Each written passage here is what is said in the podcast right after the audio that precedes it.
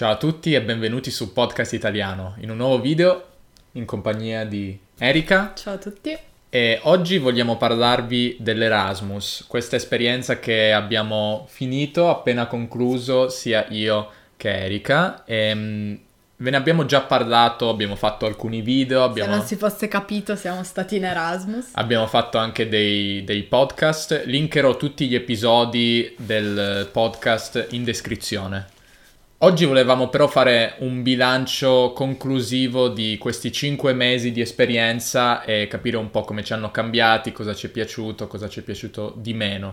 E appunto la prima domanda che volevo farti, Erika, è come sei cambiata durante questi... Ah, ma per chi non ci avesse seguito durante tutti questi mesi, ricordiamo che io ero a Budapest, in Ungheria, e tu Erika? Io ero a Łódź Uh, la terza città più grande della Polonia. Che potete vedere in un video che abbiamo fatto. La prima domanda che volevamo farci è come siamo cambiati, Erika, in questi cinque mesi? Innanzitutto, siamo cambiati?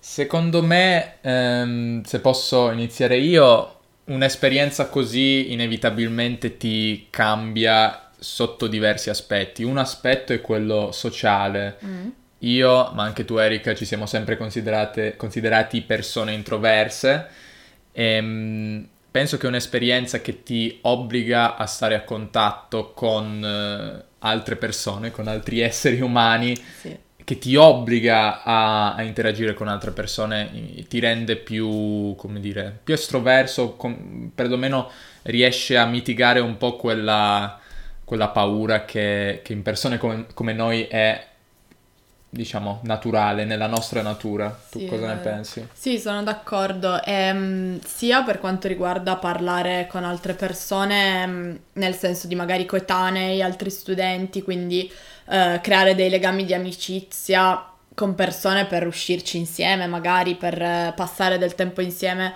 durante il periodo Erasmus, ma anche in generale, secondo me, nell'imparare a relazionarsi con gli sconosciuti, ehm, quando per esempio bisogna sbrigare pratiche burocratiche o bisogna andare, non lo so, in banca, cose del genere. Eh, il fatto di doverlo fare comunque abbastanza spesso eh, durante quel periodo, di doverlo fare in una lingua che non è la tua, secondo me ti fa diventare molto più sicuro dei tuoi mezzi e um, quando al ritorno ti fa sembrare tutto molto più semplice perché prima cosa è qualcosa che ormai sai già più o meno fare e seconda cosa devi farlo per lo meno nella tua lingua, quindi è sicuramente più semplice. Anche perché il problema non è solo che tu devi parlare un'altra lingua e farti capire da queste persone, il problema è che molte volte magari negli uffici o se hai bisogno di risolvere qualsiasi problema, non è detto che all'estero tutti parlino in inglese e magari tu non sai la loro lingua come era nel nostro caso alla fine con il polacco e l'ungherese. Uh-huh. Quindi diciamo c'è questo doppio problema che tu devi riuscire a esprimerti e magari sono termini che non sai perché sono cose burocratiche e dall'altro lato non sai neanche se parlerai con persone che ti capiscono. Uh-huh. Volevo farti un'altra domanda che c'entra con questo. Dato che l'Erasmus è un progetto che ha come fine quello di farti allargare gli orizzonti, farti uscire magari dal, dalla tua bolla, no? dal tuo piccolo angolino, sì. dal tuo cortile del tuo paese, c'è qualcosa che c'è qualcosa che vedi in una maniera diversa adesso che sei tornata? Magari hai cambiato il tuo sguardo su qualcosa? Uh, sì, per esempio, magari può sembrare una cosa banale, però uh, diciamo che inizi ad apprezzare magari di più anche il posto in cui vivi, a notare le differenze con um, il posto in cui sei stato. Talmente non ti è piaciuta l'esperienza Erasmus che volevi tornare il no, prima però, possibile. No, dici. però um, non so, per esempio per quanto riguarda l'architettura è innegabile che qui in Italia ovunque praticamente sia più bella che a Ucc, cioè... Um, a Uch davvero si vede nel vlog che abbiamo fatto.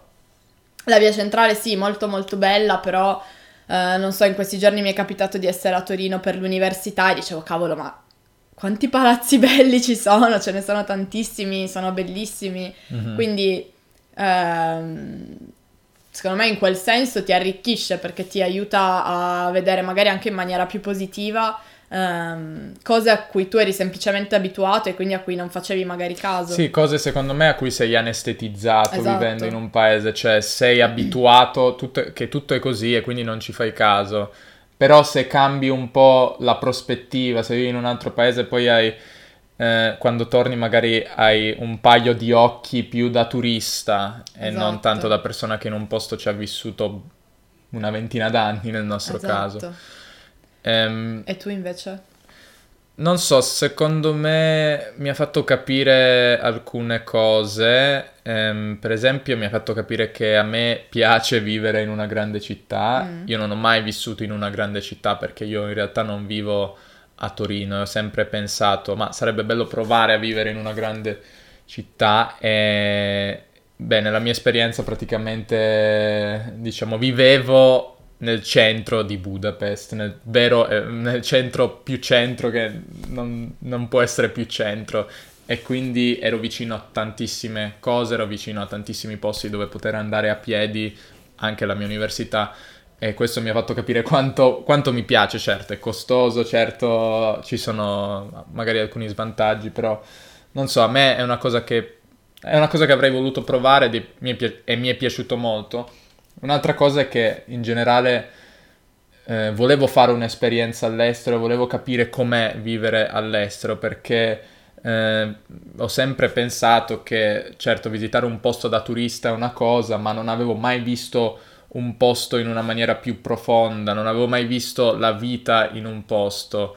E sono contento di averlo voluto fare, è una cosa che se avessi la possibilità di rifare in futuro credo che la coglierei perché, non so, è secondo me molto sì. più interessante di andare una settimana in un posto certo. eh, o due settimane in un certo. posto. Certo, non tutti hanno la, questa, questa, possibilità, però secondo me è davvero qualitativamente molto meglio rispetto ad andare in un posto da turista.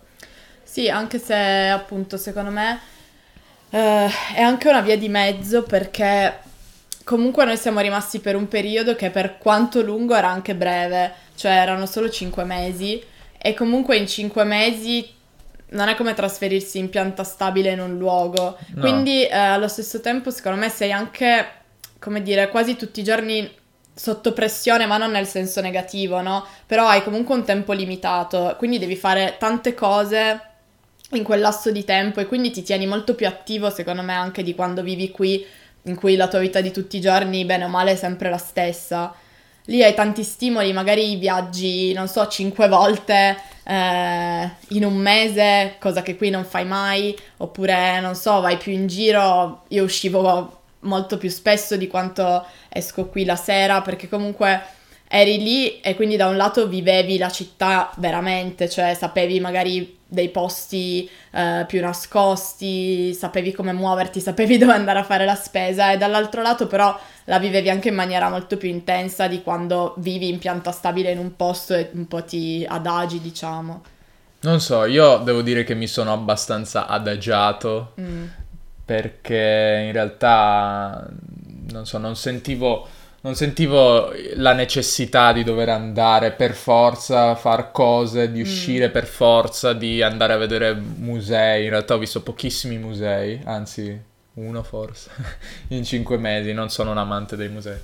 Ehm, ci sono posti in cui eh, mi dicevo, sì dai, tanto hai tempo, hai mm. cinque mesi, ci andrai in questo posto. Eh, c'era un museo in cui volevo andare. Non sono andato in cinque mesi, non sono mai andato. E questo non so, perché è un po' quello che succede qua, quindi per me forse è un po' diverso, mm. perché io mi sentivo molto molto a mio agio e quindi non sentivo la pressione che hai quando vai in vacanza in un posto che devi assolutamente vedere tutto. Io sentivo di avere tanto tempo e quindi tante cose non le ho fatte. Per esempio non ho visto praticamente, a parte un posto, non ho visto altre città in Ungheria. Mm.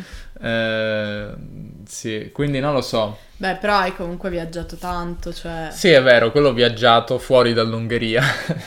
eh, però mm, non lo so, ci sono tante cose che, che, non ho fatto, ma anche perché, non so, a me piace vivere lì, avere, avere la mia vita, avere, non so, l'università, avere il podcast, avere le cose cui piace, con cui mi piace mh, riempire il mio tempo senza dover per forza andare a fare il turista tutto il tempo perché a me stanca sinceramente.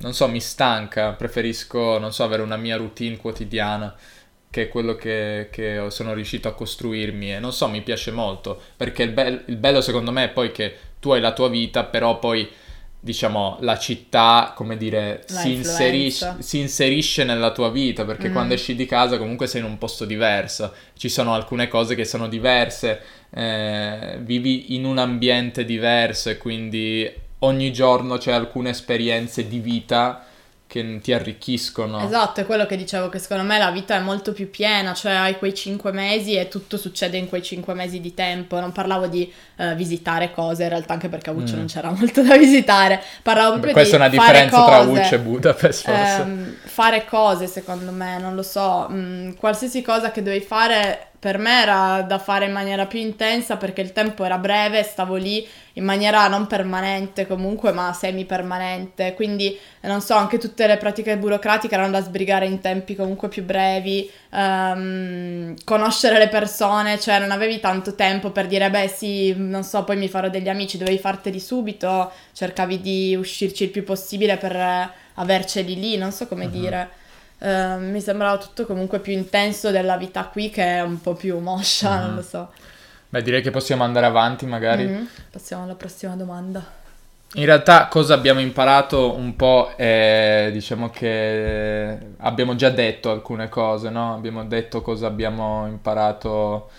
Abbiamo, abbiamo imparato tante skill di base, tante soft skills si chiamano forse eh, non so, tante abilità che, rito- che tornano utili certo. nella vita, a partire da cose quotidiane come lavare i piatti, pulire, sapersi organizzare, sapere organizzare la vita nel, in, un, in, un, appartamento, a, non so, altre skill come buro- burocratiche, dover affrontare la burocrazia che nell'Erasmus c'è, soprattutto sia all'inizio che alla fine Beh, anche il fatto di viaggiare, comunque aver viaggiato comunque tanto in, in un periodo di cinque mesi, eh, ti fa imparare delle cose, ti fa imparare a magari non fare due volte gli stessi sbagli, ti fa imparare a eh, gestire, non so, situazioni di disguido magari che si possono creare durante un viaggio, visto che molte volte magari facevamo viaggi anche lunghi di molto tempo, quindi poteva capitare di perdere coincidenze o di, non so, avere problemi di qualsiasi tipo con le prenotazioni. E secondo me ti insegna a imparare a tenere, mantenere il sangue freddo e gestire i problemi anche mm. sotto quell'aspetto. Mm-hmm. Sì. Forse non abbiamo detto prima, cioè in parte l'hai già menzionato il fatto che qua il clima è molto meglio in Italia. e questa è una cosa che è vera soprattutto per te. Per me non così tanto perché a Budapest ho avuto un ottimo tempo, comunque ogni tanto il sole c'era, non c'erano settimane intere di grigio, però invece da te era proprio così, cioè da te c'erano settimane intere sì, in cui non, non sì. usciva il sole mai. Cioè, nel senso, come forse ho già detto da qualche altra parte, in realtà non è stato tutto il tempo così, anzi il tempo è stato quasi sempre bello, però purtroppo nell'ultimo mese, da mese e mezzo, da quando ero rientrata dalle vacanze di Natale, quindi rientrata dall'Italia in Polonia, il tempo è stato veramente un disastro e infatti una delle cose che ho apprezzato davvero tanto una volta tornata è stato il clima che c'è qui, che mi sembrava uno schifo prima di partire, ma tutto sommato non è così male, anche se a Torino comunque fa freddo, cioè ora c'è un tempo un po' anomalo, secondo me fa troppo caldo per mm. essere febbraio. Sì, qua ci solito... sono 10 gradi. Esatto, di solito fa più freddo, però al di là del freddo poter vedere il cielo azzurro è una cosa impagabile, cioè condiziona, almeno nel mio caso, l'umore in una maniera veramente significativa. Sì, questa è una cosa che sapevo già di me stesso, ma è una cosa che ho imparato. L'influenza che ha l'umore, che ha sull'umore, ehm, cioè l'influenza che il, il tempo, tempo, il clima ha sull'umore, perché, perché proprio così, cioè te ne rendi conto quando c'è il sole fuori, anche se stai dentro comunque sei di un umore sì. migliore. Sì, è vero. Puoi magari passare la giornata a studiare, ma se c'è il sole fuori comunque studi più, in maniera più felice. Ma già solo alzarsi dal letto, cioè io avevo questa finestra enorme davanti al mio letto e la mattina aprivo gli occhi la prima cosa che vedevo era quel grigio totale, dicevo no, un'altra giornata così, non Torno. è possibile, non, non, mi, non mi alzo. Torno a dormire per altre due esatto. ore. Esatto. È anche più facile svegliarsi proprio biologicamente, fisicamente, sei più arzillo, più, più sveglio se, se, c'è il sole che entra, i raggi solari che entrano. Non so, altre cose che abbiamo imparato mm. a socializzare, non lo so, in un certo senso. abbiamo già detto più o meno questa cosa, quindi forse possiamo andare avanti. Mm. Il prossimo punto è eh, quali sono le differenze rispetto alle aspettative che avevamo? Mm. Cioè, tu pensavi, ti immaginavi la Polonia in un certo modo? Ma in realtà devo dire, io avevo aspettative alte, comunque aspettative buone. Uno perché nessuno è mai tornato lamentandosi da un'esperienza Erasmus, almeno questo, nessuno che io conosca, nessuno di cui abbia letto su vari forum in internet, eccetera non si dice in internet, su internet. Su, questo è un dibattito. Ehm, e poi perché comunque avevo scelto io il posto in cui stare, avevo visto tante foto, sapevo che mi sarebbe piaciuto il posto, mm, cioè proprio la stanza in cui vivevo e quindi già secondo me quello è un punto importante, una volta che già quello è sicuro, diciamo, sai che comunque andrai a stare bene, hai delle aspettative buone. Per quanto riguarda la città, forse meglio di quanto mi aspettassi, perché mm, non lo so, per quello che avevo letto, per quello che avevo visto, sì, ovviamente avevo visto foto dei posti più belli così, però mm, devo dire che comunque mm, mi ha fatto un'impressione migliore di quella che pensavo, perché non pensavo fosse così viva, pensavo fosse una città un po' sfigata. Ehm, perché così sembrava in realtà da prima di partire e invece c'era una vita pazzesca, c'erano sempre eventi, sempre cose da fare e questo secondo me è un punto stra importante. È un sì, punto questo, positivo, stra importante per una città. Di questo ne abbiamo già parlato in un episodio, però possiamo ripeterlo, ovvero che la differenza secondo me tra le nostre due città è che la tua aveva un'attività molto attiva. era molto attiva per quanto riguarda gli eventi Erasmus, mentre da me non ce n'erano così tanti. Mm, l'organizzazione Erasmus, uh, Stu- ESN, Erasmus Student Network, secondo me funzionava meglio da te. Sì. Oppure, non so, magari quella della mia università in particolare non, non funzionava così bene, però da voi non so se era proprio la tua università o le SN. Ce n'erano due in generale. realtà, una della mia università e una del Politecnico, ma facevano entrambe tantissimi eventi e proprio perché ce n'erano due, a volte cioè, potevi scegliere dove andare la stessa sera, magari c'erano due cose diverse e dovevi scegliere a quale andare. Sì. Mentre a Budapest secondo me non funzionava molto meglio, c'era, no, molto bene, c'erano due organizzazioni, una questa e SN che poi ha varie diramazioni, varie università, mm, ce n'è anche una più a livello della città. Mm. Però non c'erano così tanti eventi, cioè sicuramente non uno al giorno, se va bene uno alla settimana. E poi ce n'era un'altra che si chiamava Erasmus Life Budapest, che era, faceva sempre eventi di festa, sempre party, sempre alcol soprattutto. E questo è un altro punto di cui magari parliamo, l'alcol a Budapest come, eh, o in Erasmus in generale. Um... Ecco, sì, questo può rientrare forse nella, nell'ambito delle aspettative. Quali erano le tue aspettative a livello di festa, diciamo, anche se non mi piace usare questa parola in questo senso, però si sa che in Erasmus si fa tanta festa, ovvero sì, l'Erasmus, l'Erasmus è conosciuto per due cose, per la festa e per il sesso. Cioè, quella, quello, quelle sono le due idee che, che tutte le persone hanno. E, ehm, secondo me, beh, so, sono cose vere, non per mia esperienza ovviamente, ma eh, conoscendo, parlando con altre persone.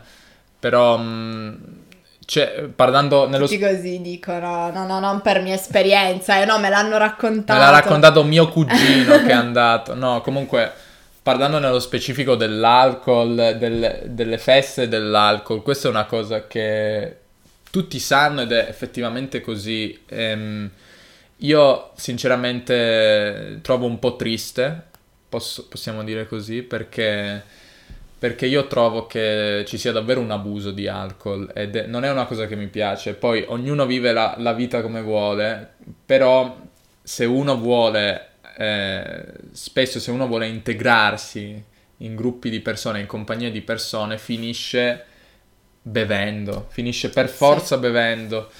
E, Sì. e per questo, per questo all'inizio io comunque non uscivo meno di altre persone che uscivano, andavano tutti i giorni a bere, a ballare in discoteca. Io, a me non andava di, di sostenere quel ritmo, si dice? Sì. Cioè non mandava di farlo perché ci tengo alla mia salute, non voglio, non, non- non penso che ubriacarmi tutti i giorni sia una cosa molto salutare. Eh no, non lo è. Eh, però molte persone fanno così, cioè davvero ogni giorno vanno, andavano a ballare, andavano prima a bere, c'è sempre il pre-party, si ubriacavano, andavano in discoteca, tornavano alle 6 di mattina e, e si svegliavano magari il giorno dopo alle 3 di pomeriggio e, e rip- Sì. e continuavano, poi ok magari c'erano anche le lezioni, però... ehm, Sì, diciamo che il fatto di essere lontani però da soprattutto casa... all'inizio, quando non c'erano ancora lezioni, era così. Poi magari un po' la cosa va scemando, però comunque ci sono persone che anche durante l'anno davvero abusavano la- di alcol.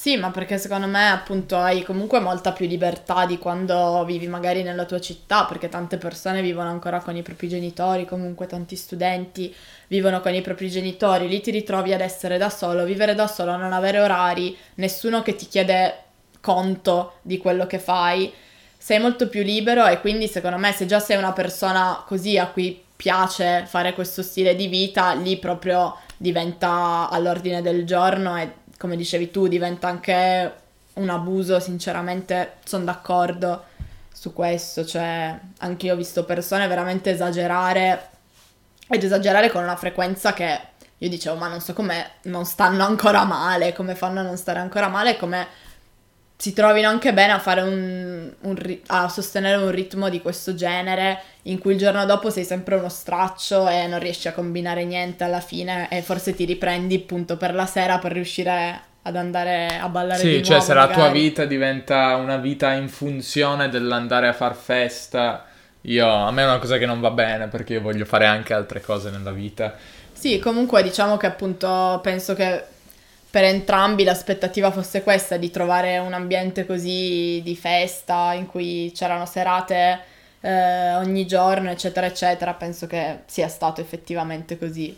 Sì, è stato sicuramente così. e non lo so, da un lato mi piace il fatto che ci fossero molti eventi sociali, molte feste eh, a casa di, di persone, però non mi piaceva l'abuso, l'abuso di alcol e, e soprattutto il, il fatto è che io trovo molto, molto, molto disagevole l'essere con altre persone completamente ubriache quando tu sei perfettamente sobrio, ovvero non, non hai bevuto. Non lo so, soprattutto, soprattutto andare in discoteca, che non è qualcosa che mi piace fare. Questa è una cosa che ho iniziato a fare maggiormente a Budapest, o meglio, ho fatto perché non vuol dire che continuerò.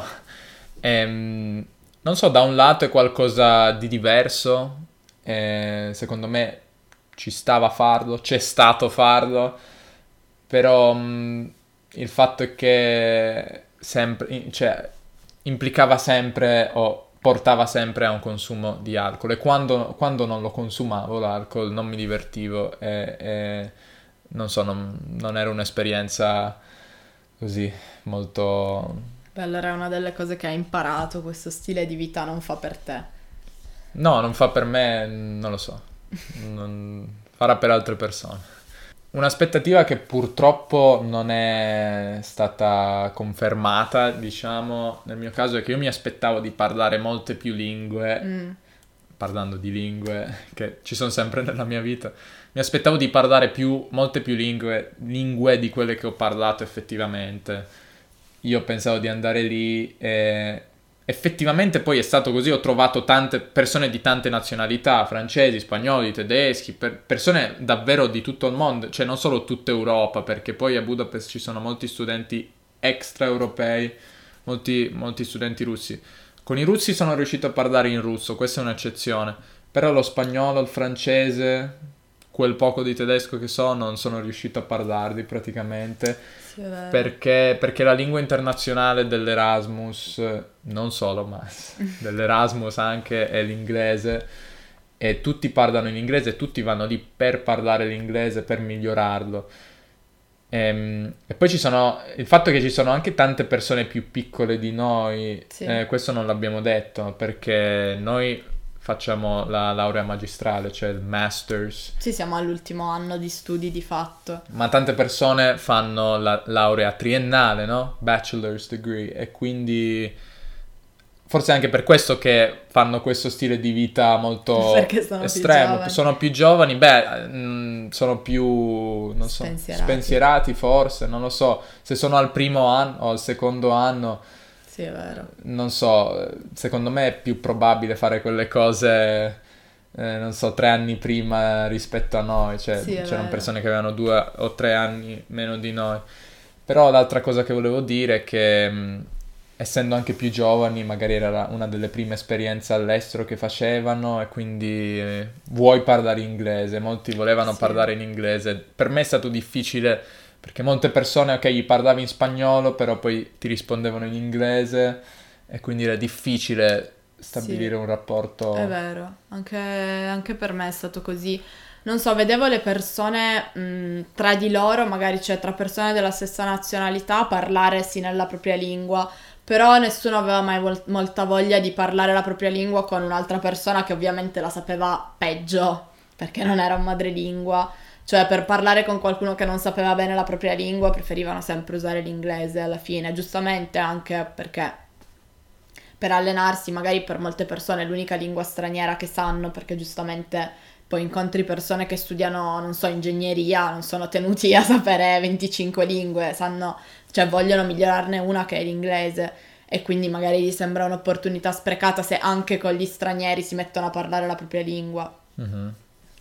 Beh, un'aspettativa, beh, forse non aspettativa, ma paura che avevi tu, mi ricordo, era quella di non conoscere persone e non fare amici. Com'è sì. andata? No, direi che è andata molto meglio delle mie aspettative, non sono rimasta sola, chiusa in stanza come pensavo sarebbe successo, ma anzi eh, è stato abbastanza semplice fare amicizia, conoscere tante persone più che altro, ecco, forse fare amicizia comunque è un po' difficile, nel senso stabilire veramente dei legami stretti di amicizia è molto difficile e per me è molto difficile con persone non della mia nazionalità. Mm-hmm. Però comunque um, sono stata sorpresa da come fosse facile davvero parlare con chiunque e continuare a conoscere persone nuove ogni giorno che poi si ricordavano di te, quindi magari ti rivedevi, ti fermavi e comunque a fare due chiacchiere, anche se non eri amico al punto da, non so, mh, mm, scambiarti i numeri di telefono o decidere di uscire insieme la sera, cose del genere, però davvero tante tante persone... Mh, mm, eh, con cui era facile parlare proprio. Perché c'è il tema, il tema, Erasmus, l'argomento sì. Erasmus è un conversation starter, cioè esatto. eh, chiedi da dove sei, di dove sei, di quale paese Quanto sei, stai, quando sei arrivato. E quindi studi. è molto facile iniziare le conversazioni con altri studenti Erasmus. Sì. E poi ovviamente tutti sono come te, cioè di base da soli, quindi non hanno altri amici che preferiscono. Beh, dipende, io ehm, conoscevo persone che si conoscevano già. Già da prima, beh sì, sì è vero, qualcuno sì, però non lo so, mi sembra comunque stupido andare in Erasmus e rimanere tutto il tempo solo con i tuoi amici, no? Quindi magari cioè anche nel tuo gruppo di amici cerchi però di conoscere altre persone. Uh-huh. Eh, però sì, una cosa che invece non, um, non so se ne avevamo già parlato, eh, ho già parlato di tutto, una cosa che ha un po' deluso le mie aspettative è che pensavo mh, mm, si creassero gruppi più internazionali. Mentre invece ho notato, ma penso che anche da te poi fosse successo così, All'inizio eh, si parlava un po' con tutti, si faceva gruppo con tutti, si usciva magari con tante persone di diverse nazionalità. Poi con il passare del tempo si sono creati proprio dei gruppi in cui si vedeva che ognuno aveva più confidenza con persone del proprio paese. Questo non voleva dire che non, non ci si parlava più o che si parlava solo italiano tutto il tempo, no, tutt'altro. Però comunque i legami più stretti si formavano era evidente tra persone della stessa nazionalità sì. che magari iniziavano ad arrivare in gruppo agli eventi, eh, li vedevi che stavano più spesso insieme o anche all'università non so, si vedeva che comunque avevano fatto gruppo, ma io stessa alla fine ho legato molto con diversi italiani. Sì, anch'io ho legato con italiani. Eh, sì, sono d'accordo. Secondo me questo è causato dalla, dalla barriera linguistica, che, mm, o, o meglio, nel senso l'inglese, per quanto tutti lo parlino, comunque non è la tua lingua madre. E la ricchezza che hai, la ricchezza espressiva che hai nella tua lingua, la capacità di esprimere un concetto in due secondi senza stare a pensare, la possibilità di fare humor, di fare mm. battute, che è molto più difficile in inglese, tutte quelle cose che magari non dici in inglese perché sono un po' complicate, dovresti pensarci, sì. non ti viene in mente. O quindi... anche perché magari in inglese non, non, renderebbero, non farebbero ridere o... No, ma sì, cose che non sai come tradurre esatto. in inglese, non so, certe sfumature espressive o comiche, non so, che non... E questa secondo me è una, una, cosa importante perché poi questo ti porta ad avere una facilità di socializzazione maggiore con persone della tua nazionalità. Secondo sì. me poi certo, anche la mentalità è anche più simile, non so, avere lo stesso certo. retaggio culturale, lo stesso background, certamente facilita. Però sì, ho notato anche io la stessa cosa, che mh, mm, alla fine ho fatto amicizia soprattutto con persone italiane, almeno a un livello più profondo. E, mh, mm, sì, questa, questa è un'altra cosa interessante. Beh, facendo un bilancio complessivo, Erika, ti è piaciuto l'Erasmus? Beh, assolutamente sì, non voglio essere la pecora nera. Prima dicevo nessuno torna dicendo che non gli piace l'Erasmus e nemmeno io. per quanto abbia problemi sociali, no, assolutamente è un'esperienza che non so se qualcuno di voi intende fare, se c'è qualcuno che ci ascolta che è nell'età giusta per farlo se siete indecisi, fatelo, assolutamente fatelo. Sì, eh... se, siete, se, siete, in Europa e potete fare l'Erasmus, fate l'Erasmus. Se siete in altri paesi ma potete studiare all'estero, magari anche più di 5 mesi, magari fare 3 anni, 2 anni o trasferirvi proprio all'estero. Comunque, ehm, se avete la possibilità di vivere eh, per un periodo all'estero, fatelo perché secondo me è una cosa buona, avevo sentito questa espressione in un podcast, credo, che è buono per il cervello. Mm. Secondo me è vero, è buono per il cervello perché ti fa uscire da, dagli schemi abi- abituali a cui sei abituato, sì. uh, ti fa vedere tante cose diverse, ti crea una routine diversa. È una cosa buona, ti fa crescere e ti, ti fa diventare una persona un po' diversa. E, mm, sì, è un po' una frase cliché, però secondo me è vero che cambia il tuo sguardo sul mondo, ti cambia la prospettiva, perché vedi tante cose diverse, a che fare con persone nuove, persone diverse da te. Ehm, è proprio vero che ti arricchisce, cioè ti... non so come spiegare, però acquisisci tante cose che magari rimanendo nel tuo paese ti perdi. Mm-hmm, sì.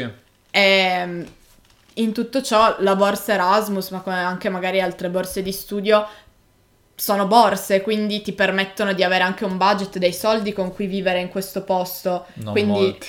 Beh, se sei dipende. l'Università di Torino non molti. Dipende, infatti, dipende. Però comunque mh, la possibilità di...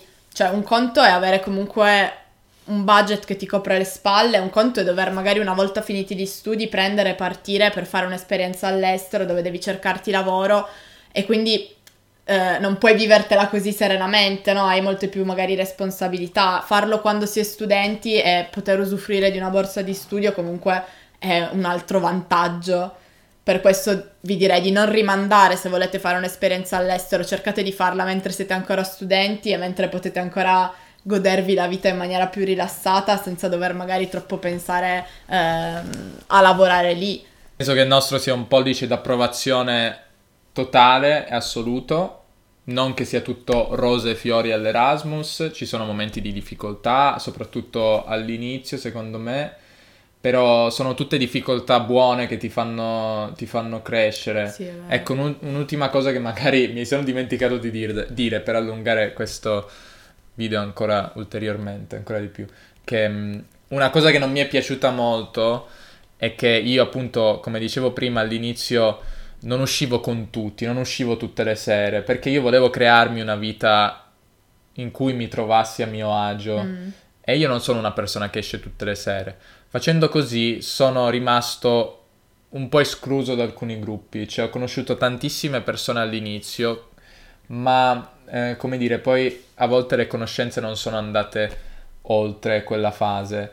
Ehm, questa è una cosa che non mi è piaciuta molto perché in alcuni momenti mi sarebbe, mi sarebbe piaciuto fare cose mm. maggiormente sociali, ma, ma, non potevo perché non mi invitavano a volte. E questo non per farmi compatire, perché comunque avevo altre persone che poi sono, sono riuscito a entrare a un giro, in un giro stabile di conoscenze. Però questa è una cosa che non mi è piaciuta moltissimo. Però non so, un meccanismo, non lo so, Beh, secondo me funziona un po' sempre così, molte volte per poter, potersi integrare nei gruppi, a volte oggettivamente devi fare cose che non ti va di fare. E fare uno sforzo da parte tua semplicemente, quindi magari sì, sforzarti di uscire una volta in più anche se quella volta non ti va, ma magari non dire sempre no per cercare appunto di, primo, vedersi più spesso. Ovviamente, come ti dicevo prima, è un periodo di tempo limitato e le persone tendono a fare tutto più velocemente, a farsi amici più velocemente anche, perché mm. naturalmente ai cinque mesi non vuoi passare due mesi senza amici prima di trovare un gruppo, no? Quindi tutto succede molto velocemente e nel momento in cui magari tu non riesci a stare al passo è facile venire esclusi, come dicevi. Quindi a volte bisogna non so, fare uno sforzo anche se quella sera proprio non hai voglia di uscire, magari piuttosto che dire proprio di no, puoi dire un sì, eh, non lo so, magari torni prima o non lo so, comunque cerchi di, diciamo, andare incontro alle altre persone. Sì, e poi, poi comunque uscire a volte ti piace più di quanto ti aspettassi, anzi quasi sempre. Dipende dove vai, se vai in discoteca no, nel mio caso di solito è esattamente come mi aspettavo, cioè non diciamo parolacce, però qualcosa di non bello, non così divertente per me, per, questa è una cosa personale, però altre attività sociali in realtà di solito poi mi piacciono anche se all'inizio non avevo voglia e questo mi ha fatto capire ancora di più quanto siamo animali sociali e ci sono delle necessità di base come avere eh, non so, un bel clima, un bel tempo, parlare con delle persone, per me essere produttivi, fare un po' di esercizio fisico, se copri queste cose molto di base, poi solitamente sei felice o comunque non sei, non sei triste. Eh, non so, questo è interessante.